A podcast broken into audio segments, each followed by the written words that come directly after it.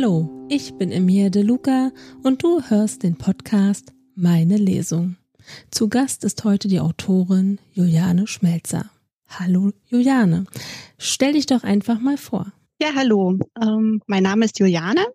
Ich bin 1980 im heutigen Chemnitz geboren und lebe seit 2004 im Berliner Umland und arbeite in Berlin. Ähm, ja, ich bin verheiratet und habe ein Kind und zwei liebe Katzen zu Hause. Schreiben ist mein Lieblingshobby und das schon seit über 30 Jahren. Und ich schreibe hauptsächlich Liebesromane, Liebeskrimis und Gedichte sowie total gerne auch Fanfiction. Welches Buch hast du uns denn heute mitgebracht? Also ich habe euch heute äh, den, die drei Arten Schuld mitgebracht. Das ist der erste Teil meiner Liebesroman-Dilogie und das Ganze spielt in Berlin. Drei Arten Schuld, wenn Liebe geht. Tragische Ereignisse haben die Brüder Dean und Ben vor Jahren entzweit. Während Dean als Musiker rastlos durch die Welt tourt und sich mit Alkohol und Frauen ablenkt, bastelt Ben zu Hause in Berlin an seiner Karriere als Anwalt. Von seiner Schuld gequält zieht es Dean schließlich zurück in die Hauptstadt. Doch willkommen ist er nicht.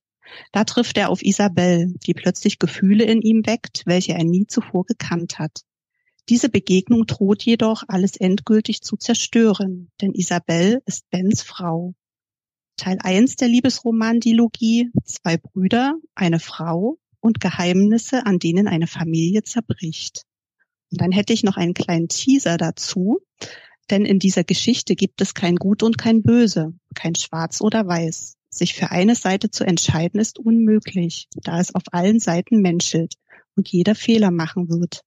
Alle Personen sind auf ihre Art schuldig und doch geschieht das, was sie tun oder auch nicht tun, nur aus einem einzigen Grund, aus Liebe. Ja, das hört sich schon sehr interessant an. Magst du gleich mal anfangen? Genau, dann tue ich das. Ähm, drei Arten Schuld. Dean. Ich verlasse das Flughafengebäude und trete an die frische Luft. Ich muss meine Hand heben, um meine Augen gegen die Sonne abzuschirmen, die mir ein wolkenloser Berliner Himmel beschert. Ich bin zurück in meine Heimat. Etwas mehr als zehn Jahre nach meiner Flucht aus dieser Stadt bin ich nun zurück. Und es ist, als wäre ich nicht einen Tag weg gewesen. Die Stadt ist lebendig und laut, so wie ich sie in Erinnerung habe. Es herrscht ein hektisches Treiben auf dem Gelände des Flughafens und ich brauche eine Weile, bis ich mich orientieren kann. Es ist lange her. Ich bin mir nicht sicher, ob ich das vermisst habe, ob ich irgendetwas an dieser Stadt vermisst habe. Aber die Stimmen und die Sprache der Menschen um mich herum kommen mir seltsam vertraut vor. Ich habe die letzten zehn Jahre hauptsächlich Englisch gesprochen, ja ziemlich bald sogar Englisch gedacht und geträumt. Und so ist es eine Umstellung, plötzlich wieder Deutsch zu hören und vor allem den Berliner Dialekt, der mich sofort zurückkatapultiert in eine längst vergessene Zeit. Neben mir hupt es und ein paar Leute schreien sich an. Ich springe zur Seite, als ein Taxi plötzlich mit quietschenden Reifen vor mir zum Stehen kommt. Ein Mann mittleren Alters mit einem Aktenkoffer springt heraus und hechtet in Richtung Eingang. Offensichtlich ist er spät dran. Ich lächle, schultere meinen Seesack und schnappe mir meine Gitarre. Es ist mein gesamtes Gepäck. Mehr habe und brauche ich nicht. Der Taxifahrer schaut mich fragend an, doch ich schüttele nur den Kopf und sauge noch einmal Luft in meine Lungen, bevor ich zurück ins Gebäude gehe und versuche, anhand der Unmengen an Anzeigetafeln herauszufinden, wie ich am schnellsten zum Bahnhof zukommen kann. Denn dort in der Nähe habe ich mir ein WG-Zimmer gemietet. Dieser verdammte Flughafen ist riesig und es dauert eine geschlagene halbe Stunde, bis ich endlich auf dem richtigen Gleis meiner Regionalbahn angekommen bin. Erleichtert kaufe ich mir ein Ticket und warte dann mit einem leichten Anflug von Klaustrophobie inmitten des Pulkes an Menschen, bis die, bis die Bahn endlich kommt. Beim Einsteigen gibt es hinter mir Gedränge und ich laufe schnell die wenigen Stufen hinauf ins obere Abteil und setze mich auf den erstbesten Vierersitz ans Fenster. Meinen Seesack stelle ich vor mich auf den Boden, lege die Gitarre auf meinen Schoß und lehne mich zurück. Geschafft. Ich bin erleichtert und schließe für einen Augenblick die Augen, um mich zu sammeln. Als ich sie wieder öffne, sind alle Plätze in meinem Abteil besetzt und es ist verdammt warm. Das Gefühl von Panik, das mich ab und zu in engen Räumen überfällt, versuche ich zu ignorieren. Doch ein wenig mulmig ist mir dennoch. Ich stopfe mir einen Kaugummi in den Mund und lächle dem Mann mir gegenüber kurz zu, bevor auch ich mich, wie so ziemlich alle Fahrgäste, auf mein Handy konzentriere. Die Bahn fährt an und rauscht gen Westen. Ich seufzte, als mir bewusst wird, dass nun die Reise in meine Vergangenheit beginnt. Mein WG-Zimmer, welches ich mir online gemietet habe, liegt im Stadtteil Charlottenburg in einem 60er-Jahre-Hochhaus. Es ist nicht gerade das, was ich mir gewünscht habe, aber eine Wohnung in Berlin zu finden, grenzt beinahe an einen Lottogewinn. Vor zehn Jahren, als ich aus der Stadt in die USA geflüchtet bin, war dies noch ganz anders. Damals konnte man sich auch als weniger gut verdienender noch Wohnungen aussuchen und musste nicht nehmen, was übrig blieb. Ich bin sehr gespannt und das nicht nur auf meine Mitbewohner. Es sind zwei Männer und eine Frau, alles Studenten und ich passe mit meinen 35 Jahren eigentlich nicht mehr in das typische Klientel eines WG-Mitbewohners. Doch das hier ist Berlin. Es ist alles möglich. So versuche ich mir mein Nacharrangement zumindest ein wenig schmackhaft zu machen. Vielleicht können meine neuen Mitbewohner mich auch in die Musik- und Partyszene einführen. Immerhin bin ich Musiker. Naja, zumindest war ich das, bis vor kurzem noch. Bis ich entschieden hatte, einen Schlussstrich zu ziehen, da drüben im Land der unbegrenzten Möglichkeiten.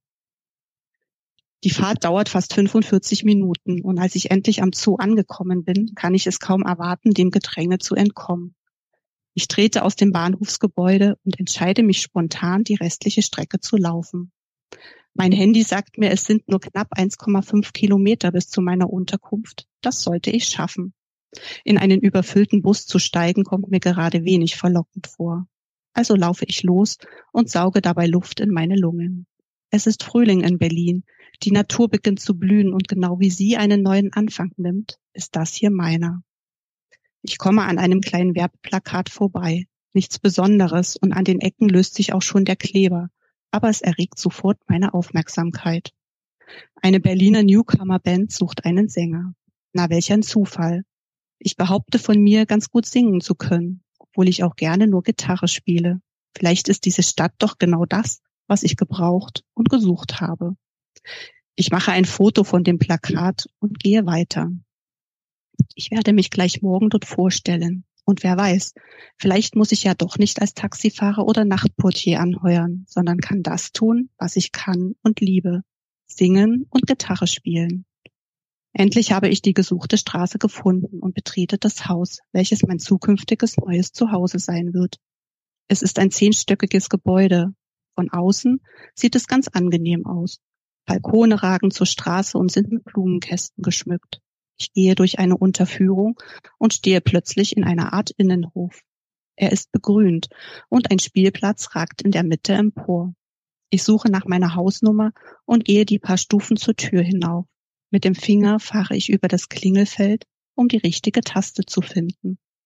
Da wird die Tür von innen geöffnet und eine Frau mit drei Kindern stürmt an mir vorbei. Ich muss mich auf die Seite flüchten und schaue dem fröhlichen Kindertrubel hinterher. Dann betrete ich den Hausflur, bevor die Tür wieder ins Schloss zurückfallen kann.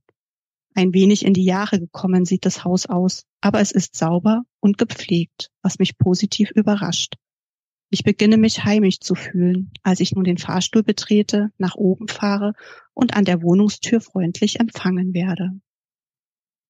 Kapitel 1 Isabel Sommerfeld öffnete die Augen und regelte sich. Ganz langsam und genüsslich hob sie die Arme über den Kopf und drückte sich gegen das Kopfende ihres Bettes. Dann stemmte sie die Beine nach unten und drehte sich langsam hin und her. Dabei gähnte sie laut und seufzte tief. Der frische Duft von Kaffee hatte sie geweckt und sie fühlte sich magisch davon angezogen. Ihr Blick fiel auf den Wecker, der auf ihrem Nachttisch stand. Er zeigte sechs Uhr. Die Sonne schien ins Zimmer und heizte es schon jetzt ordentlich auf. Der frühe Sommer Ende Mai hatte ihnen bereits Temperaturen um die 30 Grad beschert und ihre Berliner Dachgeschosswohnung wurde auch nachts nicht merklich kühler. Sie gähnte wieder und rieb sich die Augen. Eigentlich war es noch viel zu früh zum Aufstehen. Ihr Arbeitstag begann erst um neun Uhr, aber sie wusste, wenn sie jetzt nicht aus den Federn kam, dann würde sie ihren Mann Ben nicht mehr sehen können. Also schwang sie die Beine aus dem Bett und ging schnell ins Badezimmer, bevor sie die Küche betrat. Guten Morgen, Herr Anwalt, begrüßte sie den blonden Dreißigjährigen und schlang die Arme von hinten um seinen großen, muskulösen Körper herum.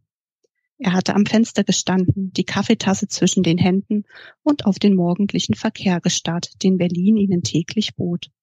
Irgendwo hubte ein Auto und sie konnte lautes Fluchen hören. Das Fenster war gekippt und der Lärm der Straße drang zu ihnen nach oben. Morgen, Schatz, entgegnete er und drehte sich um. Sie lächelte ihm zu und auf seinem Gesicht erschien ein schiefes Grinsen. Er sah gut aus, erholt und voller Tatendrang. Sie waren vor zwei Tagen aus ihrem dreiwöchigen Urlaub zurückgekehrt und heute war ihr erster Arbeitstag. Er war bereits im Anzug, die Krawatte saß perfekt, sein weißes Hemd leuchtete. So liebte sie ihn. Er war stets akkurat und galant und wusste genau, was er wollte. Ihr Blick ging nach oben und seine blauen Augen, die sie immer wieder faszinierten, schauten sie an. Sie hatten einen leicht gelblichen Ring um die Iris und verliehen ihm dadurch etwas Exotisches.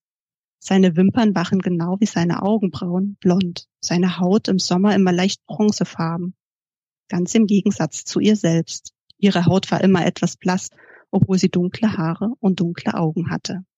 Seine Haare glänzten noch feucht vom Duschen nach seiner alltäglichen morgendlichen Joggingrunde. Isabel konnte seine Sportbegeisterung nicht wirklich nachvollziehen, aber sie akzeptierte es. Solange sie nicht mitlaufen musste, sollte er machen, was er wollte. Musst du wirklich schon los? fragte sie und nahm sich einen Becher aus dem Schrank, goss sich etwas Kaffee ein und nahm sich die Milch vom Tisch. Das fragte sie ihn immer, obwohl sie genau wusste, wie seine Antwort ausfallen würde.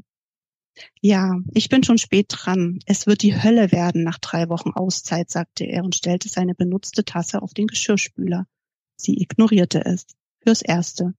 So ordentlich wie sein Äußeres war, so unordentlich waren seine Handlungen, wenn es um das Thema Haushalt ging.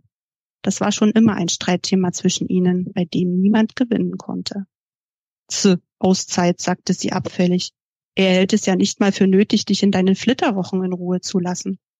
Tatsächlich waren es nachgeholte Flitterwochen gewesen, denn sie waren bereits seit einem Jahr verheiratet, hatten es aber bislang nicht geschafft, zu verreisen. Irgendetwas war immer dazwischen gekommen, meistens seine Arbeit, doch nachdem sie ihm die Pistole auf die Brust gesetzt hatte, waren sie schließlich für drei Wochen nach Mallorca geflogen. Tut mir leid, er ist nun mal mein Chef, meinte er und trat auf sie zu. Ja, aber er ist auch dein Vater, also wäre es anständig gewesen, dich mal drei Wochen nicht mit der Arbeit zu belästigen, murrte sie. Du kennst ihn doch, entgegnete er. Isabel seufzte. Ja, sie kannte Frank Sommerfeld nun schon ein paar Jahre, und ihr gegenüber verhielt er sich stets höflich und zuvorkommend. Seinem Sohn gegenüber war er streng, viel strenger, als das in ihren Augen nötig gewesen wäre. Aber Isabel hielt sich daraus. Es stand ihr nicht zu, sich in die Beziehung zwischen Vater und Sohn einzumischen. Plötzlich nahm Ben ihren Kopf zwischen seine Hände und hob diesen ganz leicht nach oben. Er strich mit den Daumen über ihre Wangen und küsste sie schließlich mitten auf den Mund. Sie drückte sich an ihn und fühlte seine Wärme. Er machte sie in diesem Moment glücklich und sie schluckte ihren Ärger hinunter. Nach einer Weile löste er sich von ihr und schaute sie wieder an. Seine blonden Haare glänzten in der Morgensonne und sie wuschelte ihm flüchtig über den Kurzhaarschnitt. Es ist ja nicht mehr für lange, sagte er und strich sich die Haare wieder in Form. Sie wusste, er hasste es, wenn sie das tat, aber manchmal konnte sie einfach nicht anders. Dann wollte sie ihn einfach nur ein wenig durcheinander bringen, ein wenig Chaos in seinem ansonsten so geordneten Leben veranstalten.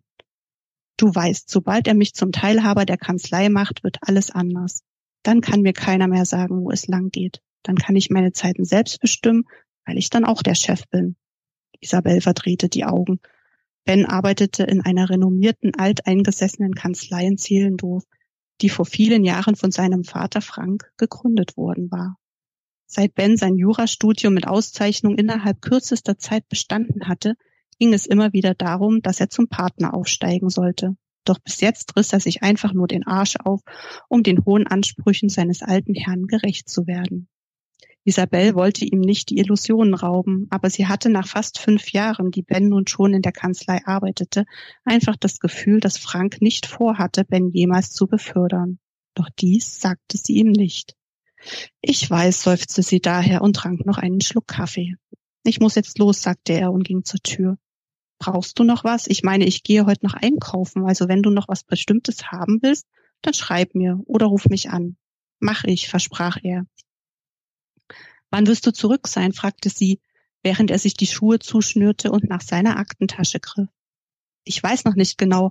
Ich schätze, es wird spät werden. Sie kam ihm hinterher, lehnte sich gegen den Türrahmen. Ihr Nachthemd war kurz und tief ausgeschnitten und sie wusste genau, dass er sie musterte. Du weißt, was heute für ein Tag ist, nicht wahr? fragte sie und spielte mit ihren Haaren. Er nickte und musste sich ein Grinsen verkneifen. Sie war wirklich sehr anziehend und kurz bedauerte er es, dass er jetzt ins Büro gehen musste. Doch sein Pflichtgefühl war stärker als seine Lust. Ich freue mich drauf, sagte er deshalb, öffnete die Tür und ging. Ich liebe dich, Ben, rief sie ihm nach. Und ich liebe dich, Izzy, rief er zurück, während er zwei Stufen auf einmal nehmend die Treppen nach unten rannte und aus dem Haus lief. Kapitel 2 Sie wuchtete den großen Bücherständer über die Stufe der Eingangstür und fluchte, als das Ding anfing zu kippen und die Bücher sich so schnell auf die Straße ergossen, dass Isabel keine Chance hatte, sie aufzufangen. Verdammt! Sie wollte sich gerade bücken, als der Ständer krachend auf die Straße stürzte. Sie selbst begann zu straucheln und wäre gefallen, wenn sie nicht ein paar starke Arme aufgefangen hätten. Sie spürte Hände, die ihre Schultern berührten und roch einen herben männlichen Duft, der sie sofort an eine ganz bestimmte Duschbadmarke erinnerte, die ihr gefiel. Sie sog noch einmal diesen Duft ein und blickte schließlich nach oben, in grüne Augen. Einen Moment lang wusste sie nicht, was ihr gerade passierte. Der Schreck steckte ihr in den Gliedern und sie spürte ihr Herz wie wild klopfen. Alles okay? fragte eine raue männliche Stimme, die eindeutig zu den grünen Augen gehörte. Er stellte sie zurück auf ihre Beine, ließ sie los und wich zurück. Isabel starrte ihn an. Äh, ja, stammelte sie schließlich. Ich glaub schon. Sie bückte sich und griff nach den Büchern, die auf, die auf der Straße lagen. Er ging ebenfalls in die Knie und half ihr dabei. Sind Sie sicher? fragte er noch einmal nach, und seine Hand berührte die ihre, als sie nun gemeinsam den umgekippten Bücherständer wieder aufstellten. Sie zuckte zurück und nickte. Dabei begann sie, ihn genauer zu betrachten. Er war ungefähr einen Kopf größer als sie mit ihren 1,65 Meter. Außerdem war er schlank und muskulös. Er trug eine Jeans, die an den Beinen und am Hintern gut ausgefüllt war, eine abgewetzte Lederjacke, darunter ein weißes T-Shirt und dunkle Schuhe. Das Shirt lag eng an und Isabel konnte seine Bauch- und Brustmuskeln darunter gut erkennen. Seine Haare waren schwarz, stufig geschnitten und reichten ihm fast bis zur Schulter. Eine widerspenstige Strähne fiel ihm übers linke Auge, immer wenn er den Kopf bewegte, und er versuchte, sie vergeblich hinters Ohr zu klemmen. Diese kleine Geste machte ihn sehr sympathisch. Sein Gesicht zierte ein leichter Bartschatten. Vermutlich hatte er sich am Morgen nicht rasiert, was wiederum zu seiner ganzen Erscheinung passte. Sie konnte sein Alter nicht einschätzen. Vermutlich war er Anfang bis Mitte 30. Sie konnte sich aber auch täuschen. Unter seinen Augen lagen ein paar dunkle Schatten, so als hätte er eine Mütze Schlaf dringend mal wieder nötig. Auf seiner Stirn waren zwei feine Linien zu sehen, die Isabel in diesem Moment gerne mit ihrem Finger nachgezeichnet hätte. Warum dachte sie so? Sie hatte absolut keine Ahnung. Es war, als wäre soeben ein Blitz durch ihr Leben gezuckt, als hätte sich plötzlich etwas verändert. Sie schluckte und musste an die vielen Bücher denken, die sie bereits gelesen hatte, an die Liebesgeschichten, in denen es um die Liebe auf den ersten Blick ging. Sie hatte nie so ganz daran geglaubt, denn bei Ben hatte es eine Weile gedauert, bis er sie getroffen hatte. Doch jetzt, diese grünen Augen, die sie musterten, der Blick, der auf ihr ruhte, er ging ihr unter die Haut und sie revidierte alles, was sie bisher darüber gedacht hatte. Der Moment ging genauso schnell vorüber, wie er gekommen war, und Isabel schüttelte das Gefühl, das sie innerlich gepackt hatte, schnell ab. Ja, ich bin sicher, antwortete sie ihm jetzt, rückte den Bücherständer an seinen bestimmten Platz neben die Eingangstür und begann dann die Bücher einzusortieren. Hier, sagte er und reichte ihr die Bücher, die er aufgesammelt hatte. Danke. Kein Problem. Er schaute sie schon wieder so merkwürdig an, so als könne er nicht glauben, dass sie sich hier begegnet waren. Isabel räusperte sich verlegen. Was können Sie denn empfehlen? fragte er nun. Was? Sie schaute ihn irritiert an und plötzlich spielte ein Lächeln um seine Lippen. Sie bemerkte, dass er Grübchen hatte, die ihm ganz hervorragend standen, und seine grünen Augen machten sie ganz nervös. Na, ich meine, welches Buch muss ich denn unbedingt gelesen haben, bevor ich irgendwann sterbe? fragte er und grinste. Isabels Hals wurde trocken. Ähm, vielleicht das hier? Sie hatte wahllos in den Bücherstapel gegriffen und hielt ihm nun ein Buch unter die Nase. Mein schöner Garten, las er vor, und Isabel wurde rot. Sie wusste nicht warum, aber plötzlich konnte sie nicht mehr klar denken. Oh, das ähm, tut mir leid. Da habe ich wohl das falsche Buch erwischt, sagte Isabel schnell und legte das Buch wieder zurück. Ist gar nicht schlimm. Er grinste wieder und sie musste schlucken. Zog er sie auf oder war er einfach nur ehrlich? Sie konnte es nicht erraten. Wollen Sie sich drinnen nochmal umsehen? fragte Isabel und deutete auf die Tür. Er schüttelte mit dem Kopf. Nein, ich muss jetzt leider los. Aber vielleicht schaue ich bei Gelegenheit mal wieder rein. Passen Sie mir nur auf, dass Sie unfallfrei durch den Tag kommen. Er hob die Hand zum Gruß und Isabel nickte ihm zu. Dann wandte er sich um und ließ sie einfach auf dem Gehweg stehen. Sie schaute ihm nach und fragte sich, was das für eine merkwürdige Begegnung gewesen war. Sein Duft hing immer noch in der Luft und ihr fiel das Atmen schwer. Als er um die nächste Ecke gebogen war, erwachte sie schließlich aus ihrer Starre und ging schnell in den Laden zurück. Greta, ihre Chefin, kam nach vorne und hielt zwei Tassen Tee in der Hand. Als sie nun in Isabels Gesicht sah, runzelte sie die Stirn. Ist irgendwas passiert? Isabel starrte zum Fenster hinaus und sagte, ich weiß nicht genau. Das war's. Dann lass uns doch mal über deine Figuren sprechen. Stell dir doch bitte mal vor. Ja, also in der Geschichte gibt es im Prinzip drei Hauptprotagonisten. Das wären die Brüder Dean und Ben und sowie Bens äh, Frau Isabel, die auch Issy genannt wird. Um, Dean äh, ist Musiker und äh, zieht ja rastlos durch die Welt und vermeidet es, ähm, Gefühle zu zeigen. Er ist äh, Alkoholiker und trägt eine große Schuld mit sich herum. Und ähm, vor über zehn Jahren ist er aus seiner Heimatstadt Berlin geflohen und jetzt zieht es ihn aber zurück, weil er seine Schuld begleichen möchte. Und mit dieser Rückkehr überrascht er seine Familie, die überhaupt nicht mit ihm gerechnet hat.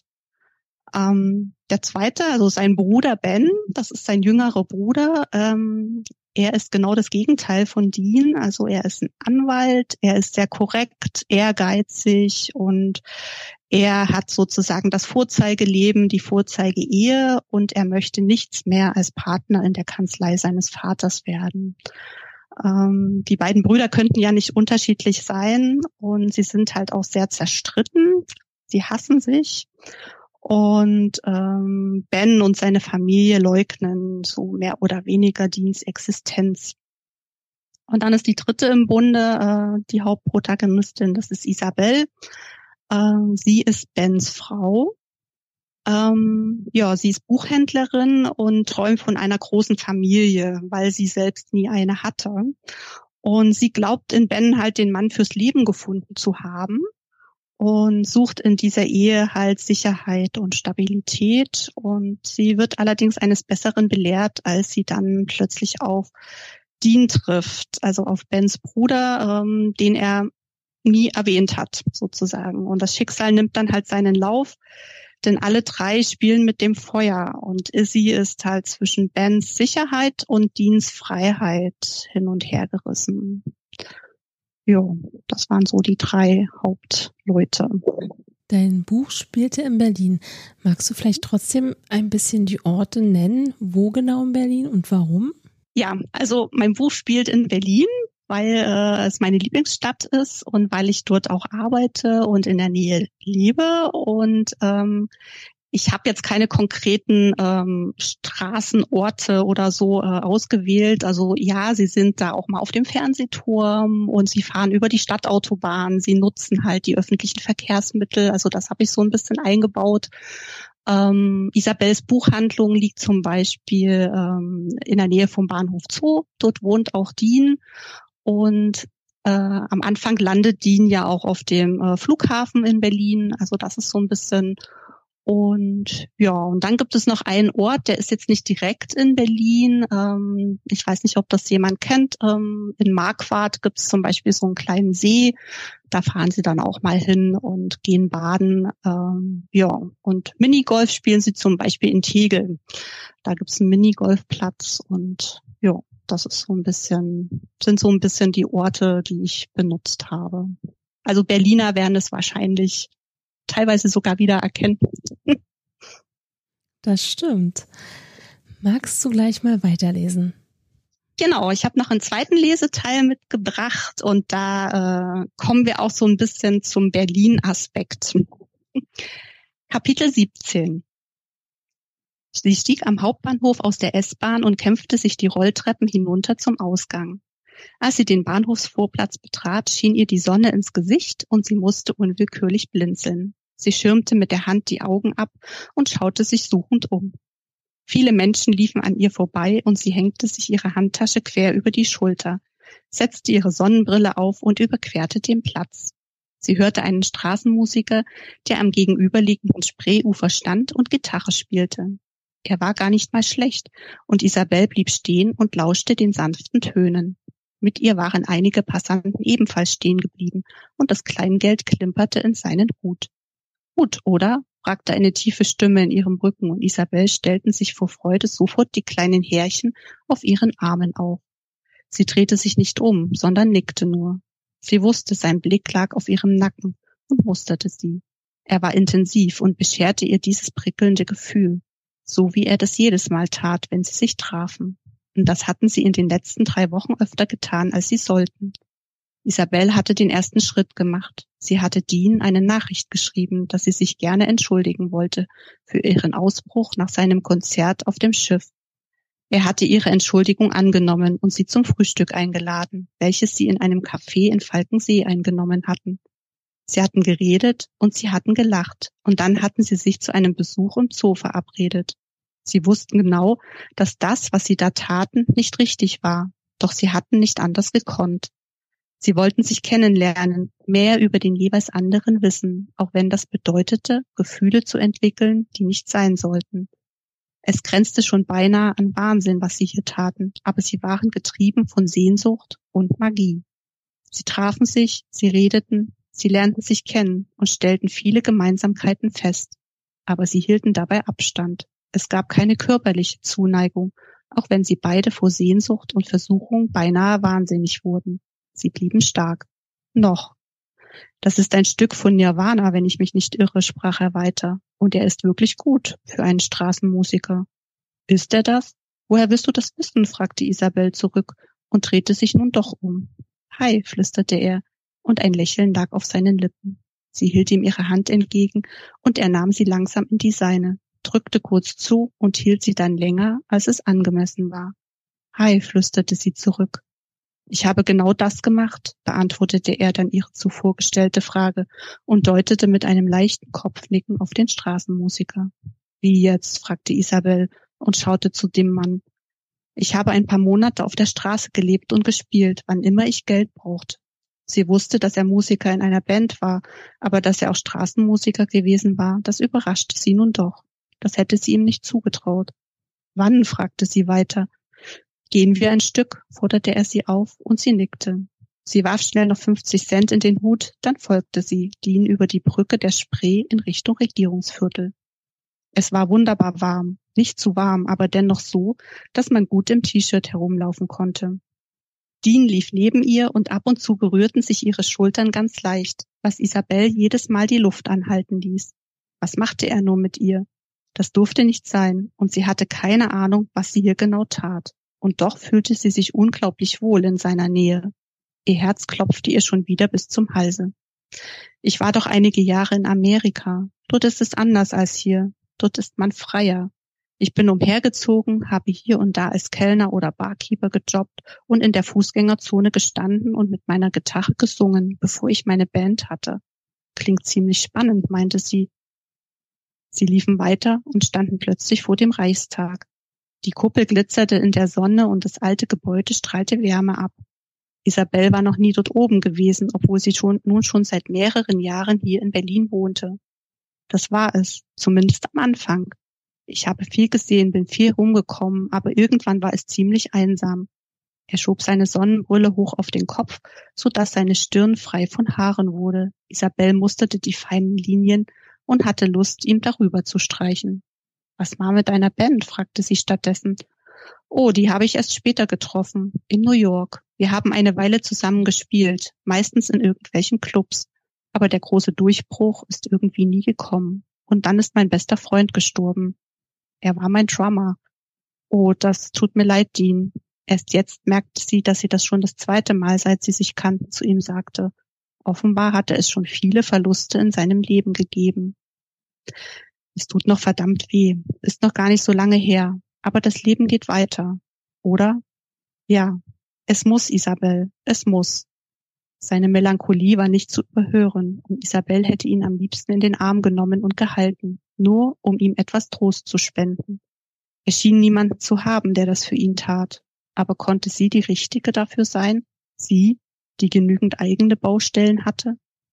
Und nun, fragte sie deshalb. Er zuckte die Schultern. Nun habe ich eine Ersatzband hier in Berlin, aber es ist nicht dasselbe. Ich will gerne wieder was Eigenes machen. Nur ist es hier noch viel schwerer als drüben. Du könntest auch eine Ausbildung machen und einen ganz normalen Job annehmen, schlug Isabel vor. Er lachte. Du klingst wie meine Eltern. Sie haben mich genötigt zu studieren. Und, hast du? fragte Isabel nach. Ja, ich habe tatsächlich mal Jura studiert, zumindest bis zum Abschluss des ersten Staatsexamens. Echt jetzt? fragte Isabel noch einmal nach. Ja, echt jetzt, bestätigte er. Dann habe ich mich zwar fürs Referendariat angemeldet, aber nie angefangen. Ich fand, es passte einfach nicht zu mir. Es ist Bens Metier und das meines Vaters. Aber ja, ich könnte mich natürlich da reinknien, das Studium abschließen und mir einen Anwaltsjob suchen.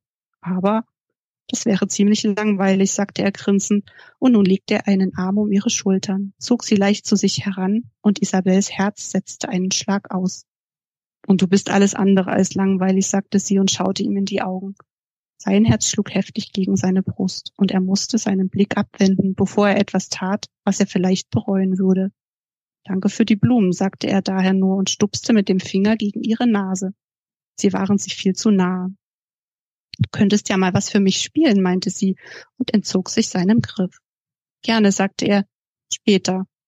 Wollen wir da hoch? fragte sie und deutete mit dem Kopf auf die Kuppel des Reichstages. Wenn ich mich nicht irre, muss man sich da vorher anmelden, meinte er. Isabel war enttäuscht. Was sollen wir dann mit dem angefangenen Tag machen? fragte sie. Sie hatte heute früher Schluss gemacht und es war kurz nach zwei. Greta hatte ihr freigegeben, da sie die Inventur machen wollte und Isabel war dies nur recht gewesen. Das Wetter war herrlich und Dean hatte sofort zugestimmt, als sie vorgeschlagen hatte, sich irgendwo in Mitte zu treffen und ein wenig zu quatschen. Was hältst du von einer Bootstour? fragte er zurück, und sie nickte sogleich begeistert.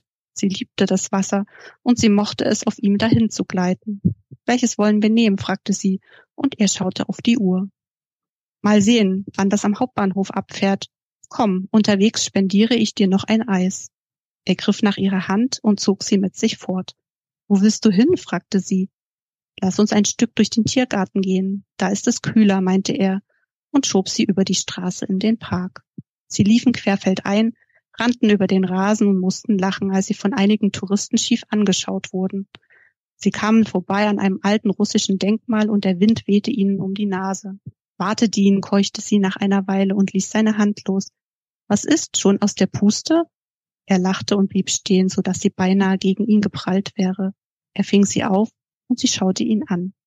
Ihr Blick war scheu und auf einmal verstummte sein Lachen und er schaute ihr in die Augen. In ihr prickelte es. Sie musste schlucken, weil ihr Hals mit einem Male wie zugeschnürt war. Sie stand ihm gegenüber mit bebender Brust und konnte nicht anders, als einen Schritt auf ihn zuzumachen. Er griff nach ihrer Hand und streichelte über ihre Fingerknöchel. Was machst du nun mit mir? fragte er sie und sein Atem ging stoßweise. Ich habe keine Ahnung, flüsterte sie. Das dürfen wir nicht, Issy. Sie zuckte zusammen. Für einen kurzen Moment hatte er wie Ben geklungen, aber Ben war nicht da. Vor ihr stand Dean. Seine Finger strichen weiter über ihre Hand und Isabel nickte. Nein, das dürfen wir nicht, stimmte sie ihm zu. Halt mich auf, forderte er sie nun auf und trat dennoch einen Schritt auf sie zu. Isabel rührte sich nicht, Langsam beugte er sich zu ihr herunter und näherte sich ihrem Mund mit seinem Kopf, und schließlich legte er seine Lippen ganz vorsichtig auf die ihren. Isabels Herz begann erneut wie wild zu klopfen. Ihr Verstand setzte aus und ihre Hände wurden kalt. Er hielt sie fest, und die zärtliche Berührung seiner Lippen wollte nicht enden. Isabel hatte noch nie einen so sinnlichen Kuss bekommen, ohne Zunge, ohne das Aufeinanderpressen der Lippen, einfach ein Hauch, ein Streicheln, nur mit den Lippen. Und genauso schnell wie dieser Kuss gekommen war, war er auch schon wieder vorbei. Dean zog sich zurück und räusperte sich. Tut mir leid, stammelte er und vergrub die Hände in den Hosentaschen. Isabel schüttelte mit dem Kopf. Ist schon okay, sagte sie und trat dann neben ihn. Gemeinsam setzten sie ihren Weg in Richtung Spree fort und sprachen dabei kein einziges Wort. Dean. Ich halte mich an dem kleinen Waschbecken fest und beuge mich darüber. Ich bebe. Der Kuss. Ich spüre ihn immer noch auf meinen Lippen. Wir sind auf einem dieser Ausflugsdampfer gelandet und ich habe mich schnell entschuldigt, bin in die kleine Toilette gestürmt und versuche seit einer Minute meine Hände vom Zittern abzuhalten. Sie macht mich verrückt. Diese Frau bringt mich um den Verstand. Ich darf mich nicht verlieben. Das habe ich noch nie und ich werde jetzt nicht damit anfangen. Doch ich spüre, dass ich es nicht aufhalten kann. Mein Inneres ist weich und weit. Es ist bereit, einen Menschen hineinzulassen. So wie es das noch nie getan hat, seit jenem Tag, der mein Leben verändert hat. Ich möchte am liebsten die Augen schließen und wieder dorthin zurückkehren, von wo ich gekommen bin. Doch das wäre nicht richtig. Das wäre nicht gut. Nicht gut für mich und nicht gut für sie. Wir sind schon so weit gegangen und ich weiß nicht, ob wir noch umkehren können. Wir haben uns verbrannt.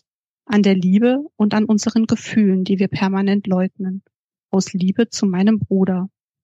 Ich schaue in den Spiegel und traue mich nicht wieder hinaus. Ich habe Angst. Ich habe eine scheiß Angst. Ich habe Ben schon einmal hintergangen. Ich kann es kein zweites Mal tun. Aber mein Herz schmerzt, wenn ich sie nicht sehen kann. Und es schreit danach, sie zu berühren. Ich muss mit ihr reden. Ich muss ihr sagen, was ich empfinde, bevor ich verrückt werde. Ich werde wahnsinnig. Es klopft an der Tür und ich hebe den Kopf. Ist alles in Ordnung, Dean? fragt sie mich. Ich schrecke zusammen und streiche mir die Haare aus der Stirn. Ja, ja, ja, ich komme gleich. Okay, dann ist es wieder still. Ich drehe den Wasserhahn auf und spritze mir Wasser ins Gesicht. Einmal, zweimal, dreimal, doch es hilft nicht viel. Schließlich nehme ich ein Taschentuch aus meiner Tasche und reibe mir damit einmal übers Gesicht. Dann hole ich tief Luft, streiche meine Haare zurück und trete nach draußen. Sie steht an der Wand neben der Toilette und schaut mich an. Sie ist wunderschön. Ihre dunklen Locken fallen ihr über die Schultern und ich kann nicht anders, als sie anzufassen so, und sie ihr nach hinten zu streichen. Der Moment ist vorbei, als nun zwei Frauen auftauchen und sich an uns vorbeidrängeln. Ich nehme ihre Hand und gemeinsam gehen wir zurück an Deck und suchen uns einen Platz an der Reling. Die Gefühle zwischen Issy und Dean sind natürlich problematisch für die Beziehung der Brüder. Deswegen kommt jetzt noch der letzte Teil, Kapitel 24. Was willst du hier? knurrte Ben und stand auf. Ich freue mich auch, dich zu sehen, Bruder, sagte Dean ganz ruhig und steckte dann die Hände in die Hosentaschen. Sein Blick war starr, aber nicht unfreundlich. Ben betrachtete seinen großen Bruder eine Weile. Er hatte sich verändert. Er war erwachsen geworden. Die Jahre in Amerika hatten ihn reifen lassen, und doch hatte er immer noch etwas Wildes an sich, etwas, was ihm, Ben, so völlig fremd war. Ben schaute an sich hinunter. Er trug einen grauen Anzug mit Krawatte und polierte Schuhe. Seine Haare waren ordentlich gekämmt und seine Aktentasche stand fein säuberlich auf einem Stuhl. Deans Haare waren vom Wind zerzaust und er trug eine verwaschene Jeans, ein T-Shirt mit wilden Aufdrucken und Sneaker. Er hatte einen auffälligen Ring am Finger und sein Tattoo lugte unter dem Ärmel seines Shirts hervor. Geh einfach wieder, sagte Ben, und sein Blick war mehr als abweisend. Bitte, setzte er noch hinterher. Er musste höflich bleiben, sonst wüsste er nicht, was passieren würde. Benjamin, lass uns bitte reden. Ich habe von dir und Isabel gehört, sagte Dean und trat einen Schritt auf Ben zu. Dieser wich zurück. Dean hatte damit gerechnet, dass Ben stur sein würde, doch er war trotzdem gekommen. Wir haben uns nichts zu sagen und ich möchte ganz sicher nicht mit dir über meine Frau reden, keifte Ben und in seinen blauen Augen stand all der Hass, den er gerade empfand. Und Dean machte es nur schlimmer. Immer wenn er ihn sah, hatte er Isabel und ihn vor Augen, wie sie zusammen tanzten und wie sie sich dabei ansahen. Das konnte er einfach nicht vergessen. Die ersten Tage hatte er versucht, nicht an Isabel zu denken, aber ziemlich schnell hatte er gemerkt, dass das ein sinnloses Unterfangen war. Er vermisste sie, aber er war zu stolz, um mit ihr zu reden. Ich glaube, wir haben uns eine Menge zu sagen, sagte Dean. Verschwinde, Dean, verschwinde aus diesem Haus, aus dieser Stadt und aus unserem Leben. Es war alles gut, während du weg warst. Du bringst alles durcheinander. Klar, das ist alles ganz einfach. Schicken wir Dean wieder weg. Aber das wird deine Probleme nicht lösen, kleiner Bruder. Ich bin nur der Auslöser, nicht das Problem. Deans Stimme klang hart und Ben konnte nicht umhin, über seine Worte nachzudenken. Er wusste, sie enthielten einen Funken Wahrheit, aber er war nicht bereit, dies zuzugeben. Warum musstest du dich an Isabel ranschmeißen, knurrte er deshalb. Ich habe mich nicht an Isabel rangeschmissen. Glaub mir, ich wusste nicht, wer sie ist, bis ich sie bei unseren Eltern getroffen habe. Lügner, rief Ben und stieß Dean zurück, so dass dieser über seine eigenen Füße stolperte. Nenn mich nicht so, denn das bin ich nicht. Ich habe nichts mit Isabel. Du hast sie geküsst.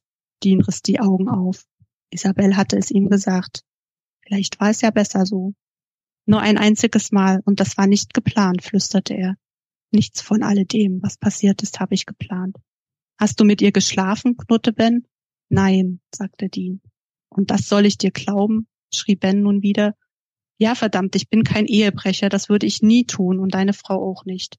Nur dieser eine Kuss, ansonsten habe ich sie nicht angefasst, das schwöre ich. Aber eins kann ich dir sagen, ich empfinde etwas für sie. Und das ist nicht nur so dahergesagt. Ich habe noch nie geliebt, Ben, doch ich kann meine Gefühle nicht mehr kontrollieren. Ich komme nicht dagegen an. Und wenn sie mich bittet, dann werde ich nicht Nein sagen. Er spürte den Schlag mit voller Wucht und taumelte zurück. Er sah Sterne tanzen und musste sich am Gartenstuhl, der neben ihm stand, festhalten. Ben stand vor ihm mit geballten Fäusten und wutverzerrtem Gesicht. Der nächste Schlag traf ihn an der Schläfe und er stützt und nochmal von vorne. der nächste Schlag traf ihn an der Schläfe und er stürzte über den Stuhl. Schnell rappelte er sich auf und drehte sich um. Ben hatte ihn wieder am Schirт gepackt und zog ihn zu sich heran. Jetzt musste er sich wehren. Er trat nach seinem Bruder und holte nun ebenfalls mit der Faust aus. Sie rangen mit sich und landeten schließlich auf dem Boden. Es war wie früher. Es war, als wäre nicht ein Tag vergangen, dass sie sich gehasst hatten. Doch sie waren keine Teenager mehr. Sie waren erwachsene Männer. Doch darum ging es nicht. Sie mussten das klären, auch wenn sie sich dabei gegenseitig verletzten. Jetzt ging die Terrassentür auf und Clara und Frank erschienen. Frank rannte zu seinen Söhnen und ging dazwischen. Clara hatte die Hände vor den Mund geschlagen und weinte. Verdammt nochmal, was macht ihr denn? rief Frank und zog Ben von Dean herunter. Hört auf, ihr benehmt euch wie kleine Kinder. Frank hielt Ben eisern fest. Dean lag auf dem Boden und atmete schwer. Jetzt kam Clara angelaufen und ging in die Hocke. Sie beugte sich über Dean und berührte sanft seine aufgeplatzte Stirn.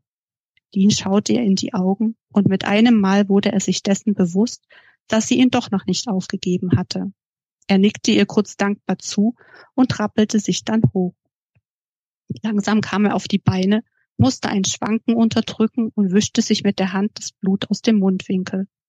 Ben stand schwer atmend bei seinem Vater und beobachtete Dean ganz genau.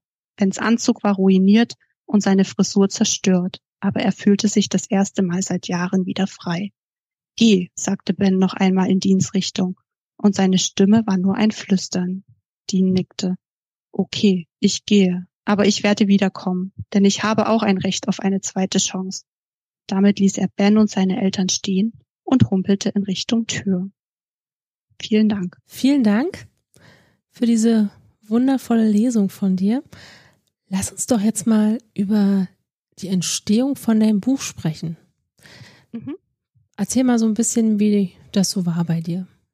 Mm, also bei dem Buch war es tatsächlich so, die Ursprungsidee kam mir beim Streamen. Also ich habe äh, Vampire Diaries geguckt und da gibt es ja auch zwei Brüder und eine Frau und irgendwie fand ich die Idee ganz toll. Und ja, dann hat es aber mehrere Monate gedauert, bis ich überhaupt eine grobe Handlung im Kopf hatte, Charaktere, Szenen, Testkapitel und die Geschichte hat sich auch noch hundertmal geändert gefühlt. Und ja, dann wollte ich sie auch tausendmal wieder verwerfen, habe aber dann doch immer wieder angefangen und als ich so 50 Prozent fertig hatte, ähm, habe ich sie dann auf Fanfiction begonnen zu posten. Da habe ich ja einen Account und da schreibe ich auch regelmäßig und habe da so eine kleine äh, Community und ja, über ein Jahr lang habe ich dann diese Geschichte natürlich unter einem anderen Titel und auch hießen damals die Personen noch anders äh, gepostet und quasi fertig geschrieben. Und Ansporn waren sozusagen die Leute, die immer jede Woche auf ein Kapitel gewartet haben. Und ja, und schnell wurde halt dann auch klar, okay, diese Geschichte wird lang, weil ähm, es gibt ja tatsächlich zwei Teile. Und ja, ungefähr Anfang 2020 habe ich dann entschieden, ach, ähm, ich könnte das ja auch veröffentlichen, weil es war dann fertig und ich wollte, dass es hinausgeht in die Welt. Naja, und dann passierte halt so das Übliche, also so Lektorat, Korrektorat. Das zog sich dann auch noch mal ähm, eine Weile hin. Und dann habe ich es bei äh, dem 26 Verlag veröffentlicht. Ja, und dann kam Corona. Und ähm, dann ist quasi das Buch oder besser gesagt beide Teile so ein bisschen untergegangen, weil es gab ja keine Lesungen mehr und man hatte halt auch andere Sachen zu tun. Auf Arbeit war halt so viel anderes zu tun, dass ich mich halt da nicht kümmern konnte. Und naja, ich hatte auch so ein paar typische Anfängerfehler. So Cover war nicht so toll und ich hatte auch kein Werbebudget und nix. Also habe ich mich dann irgendwann entschlossen, ich mache das Ganze nochmal neu und habe dieses Jahr sozusagen drei Arten Schuld und drei Arten Liebe, was ja der zweite Teil dazu ist, nochmal komplett neu aufgelegt mit neuem Cover, neuem Klappentext, noch ein bisschen inhaltlich überarbeitet. Und äh, ja, drei Arten Schuld ist jetzt quasi ganz frisch erschienen, Ende März. Und ja, diesmal ist es nicht untergegangen. Also es startet jetzt durch und ja, von der Idee bis zum Buch ähm, waren es ungefähr zwei Jahre. Danach massig Arbeit und die eigentliche Arbeit kam ja dann mit der Veröffentlichung und die hört irgendwie auch nie auf. und ja, es halt auch so kleine Anekdoten, die halt passiert sind während des Schreibens. Also erstmal, dass man feststellt, oh Gott, das ist total viel, das kriegt man gar nicht in ein Taschenbuchformat oder es wäre dann halt tausend Seiten dick. Also musste ich halt das mit dem Format ein bisschen ändern. Und äh, was halt auch ganz äh, verrückt war, ganz ursprünglich äh, landete Dean nicht in, auf dem BER, sondern in Tegel. Und äh, ich hatte das Buch quasi fertig und dann wurde der Flughafen geschlossen. Und dann dachte ich so, ups, äh, was mache ich denn jetzt? Ähm, es sollte ja veröffentlicht werden, aber es war halt nicht mehr authentisch. Und dann hatte ich äh, überlegt, schreibst es um, was machst du? Und habe dann einfach ein Datum eingefügt und habe gesagt, okay, es spielt halt 2019, glaube ich. Ähm, Flughafen war noch offen, alles war gut. Ähm, und somit startete das dann erstmal. Und jetzt bei der Neuauflage habe ich es dann aber tatsächlich doch nochmal überarbeitet und habe ihn dann am aktuell existierenden Flughafen landen lassen. Genau, also das war so ein bisschen zur Entstehung und zum Werdegang des Buches. Hat schon viel durchgemacht. Wo schreibst du? Hast du ein Schreibzimmer oder gehst du in die Bibliothek oder ins Café? Hast du bestimmte Zeiten, wo du schreibst oder vielleicht sogar Rituale? Ähm, also hauptsächlich schreibe ich an meinem Schreibtisch in meinem Arbeitszimmer. Ähm, Im Sommer manchmal auf der Terrasse, wenn es irgendwie passt. Oder auch manchmal mit dem Laptop auf den Knien auf der Couch was aber eher selten ist, weil das irgendwie nicht so gut für den Rücken ist, habe ich festgestellt. Also hauptsächlich tatsächlich ähm, ganz normal am Schreibtisch. Ähm, oft schreibe ich freitags vormittags, weil ich da frei habe, aber ich habe tatsächlich keine festen Schreibzeiten. Also ich baue das halt so nach Lust und Laune ein ähm, oder halt, wenn ich eben tatsächlich Zeit habe und ähm, ich muss auch Lust zum Schreiben haben. Also ich bin jetzt kein Mensch, der äh, gezwungenermaßen irgendwas aufs Papier bringen kann. Das funktioniert leider nicht. Ähm, ich schreibe tatsächlich niemals spät abends, weil ich da einfach zu müde bin, sondern die beste Schreibzeit ist tatsächlich der Vormittag. Und ähm, ich hatte ja schon erwähnt, also dass ich auch auf Fanfiction immer noch schreibe und da poste ich meistens donnerstags oder freitags. Also das heißt, ich mache dann vorher das Kapitel irgendwie final fertig, so in dem Dreh. Ähm, genau, und Rituale. Ähm, naja, im Winter habe ich immer so einen kleinen Heizlüfter unter meinem Schreibtisch stehen, weil ich brauche dringend warme Füße beim Schreiben. Oder ich ziehe dicke Socken an meistens, also bevorzugt selbstgestrickte Socken und ich habe tatsächlich schon von einer äh, lieben Freundin, die äh, und Bloggerin, äh, die hat mir welche gestrickt und mir zum Geburtstag geschenkt und äh, die sehen sehr lustig aus und die ziehe ich dann immer drüber, wenn es kalt ist. Im Sommer natürlich nicht, aber im Winter regelmäßig. Ja. Planen oder einfach drauf losschreiben? Wie ist das bei dir? Also ich bin überhaupt kein Plotter. Also ich äh, entwickle meine Geschichte beim Schreiben. Und das ist auch tatsächlich der Grund, warum ich so gerne bei Fanfiction schreibe, weil man da halt äh, äh, aktuell Feedback bekommt und daraus entwickeln sich dann oft neue Ideen. Ähm, und dann ja passiert das einfach. Also die Geschichte passiert beim Schreiben. Sie ist zuerst in meinem Kopf ähm, und dann kommt sie aufs Papier und dann ist also ich schreibe dann immer die Szene, die mir gerade einfällt. Also wenn ich jetzt, was weiß ich, ich fahre mit dem Auto irgendwie und denke so nebenbei nach, dann fällt mir irgendwas ein, ach, das finde ich gut, das müsste ich jetzt schreiben.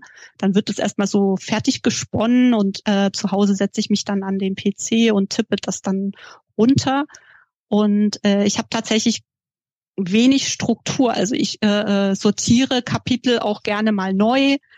Ähm, ja, es wird verschoben, hin und her äh, geswitcht und nochmal eingefügt. Also äh, ja, das ist, bin ich, also wirklich unstrukturiert beim Schreiben, aber mittlerweile ähm, habe ich für jeden Roman ein Notizheft mit so Infos zu den Personen, also wie die aussehen, welches Alter die haben, welche Hintergründe äh, und wie die zeitliche Abfolge ist, äh, also welches Kapitel an welchem Wochentag zum Beispiel spielt oder welche Jahreszeit ist, welches Datum und dann auch nochmal so die grobe Handlung, weil dadurch, dass ich nicht jeden Tag schreiben kann und auch äh, eine Geschichte bei mir halt auch mal locker ein Jahr braucht, bis sie fertig ist, habe ich manchmal schon zwischendurch wieder was vergessen und da sind diese Notizen wirklich sehr hilfreich, sonst muss man immer blättern. Und ähm, ja, bei meinem letzten Fokusteil hatte ich sogar dann wie eine Art ähm, Handlung nochmal schreiben müssen, weil das halt ein Krimi war und da muss man ja ein bisschen mehr ähm, planen, sage ich mal. Aber auch das ist so, also Schreiben beim Schreiben entstanden, sozusagen. Und ähm, ich habe jetzt auch keine Schreibprogramme oder so, also ich nutze ganz simpel Word und ähm, arbeite damit. Und damit bin ich eigentlich bis jetzt immer ganz gut gefahren. Genau. Wo finden wir dich denn bei Social Media? Genau, also ich habe eine Website, gehört Website zu Social Media, wahrscheinlich schon, ne? Ja. unter unter juliane-schmelzer.de ähm, dann bin ich auf Facebook unter Autorin Juliane Schmelzer zu finden. Ähm, da jetzt nicht ganz so regelmäßig. Äh, viel regelmäßiger bin ich auf Instagram. Äh, da heiße ich ganz einfach Juliane Schmelzer. Und da habe ich auch schon so ein paar liebe Leute um mich herum versammelt. Das ist wirklich sehr schön. Da poste ich tatsächlich regelmäßig. Ähm, dann habe ich auch ein Newsletter. Ähm, meistens kommt er so einmal im Monat ähm, mit wichtigen Infos. Ähm, wenn jetzt natürlich irgendwas ansteht, dann vielleicht auch öfter. Ähm, und ich mache dann, also ich poste dann halt auch mal ein Gedichte oder ein paar kleine Geschichten, mach mal ein Gewinnspiel. Also so ganz nach Lust und Laune, also wirklich entspannt.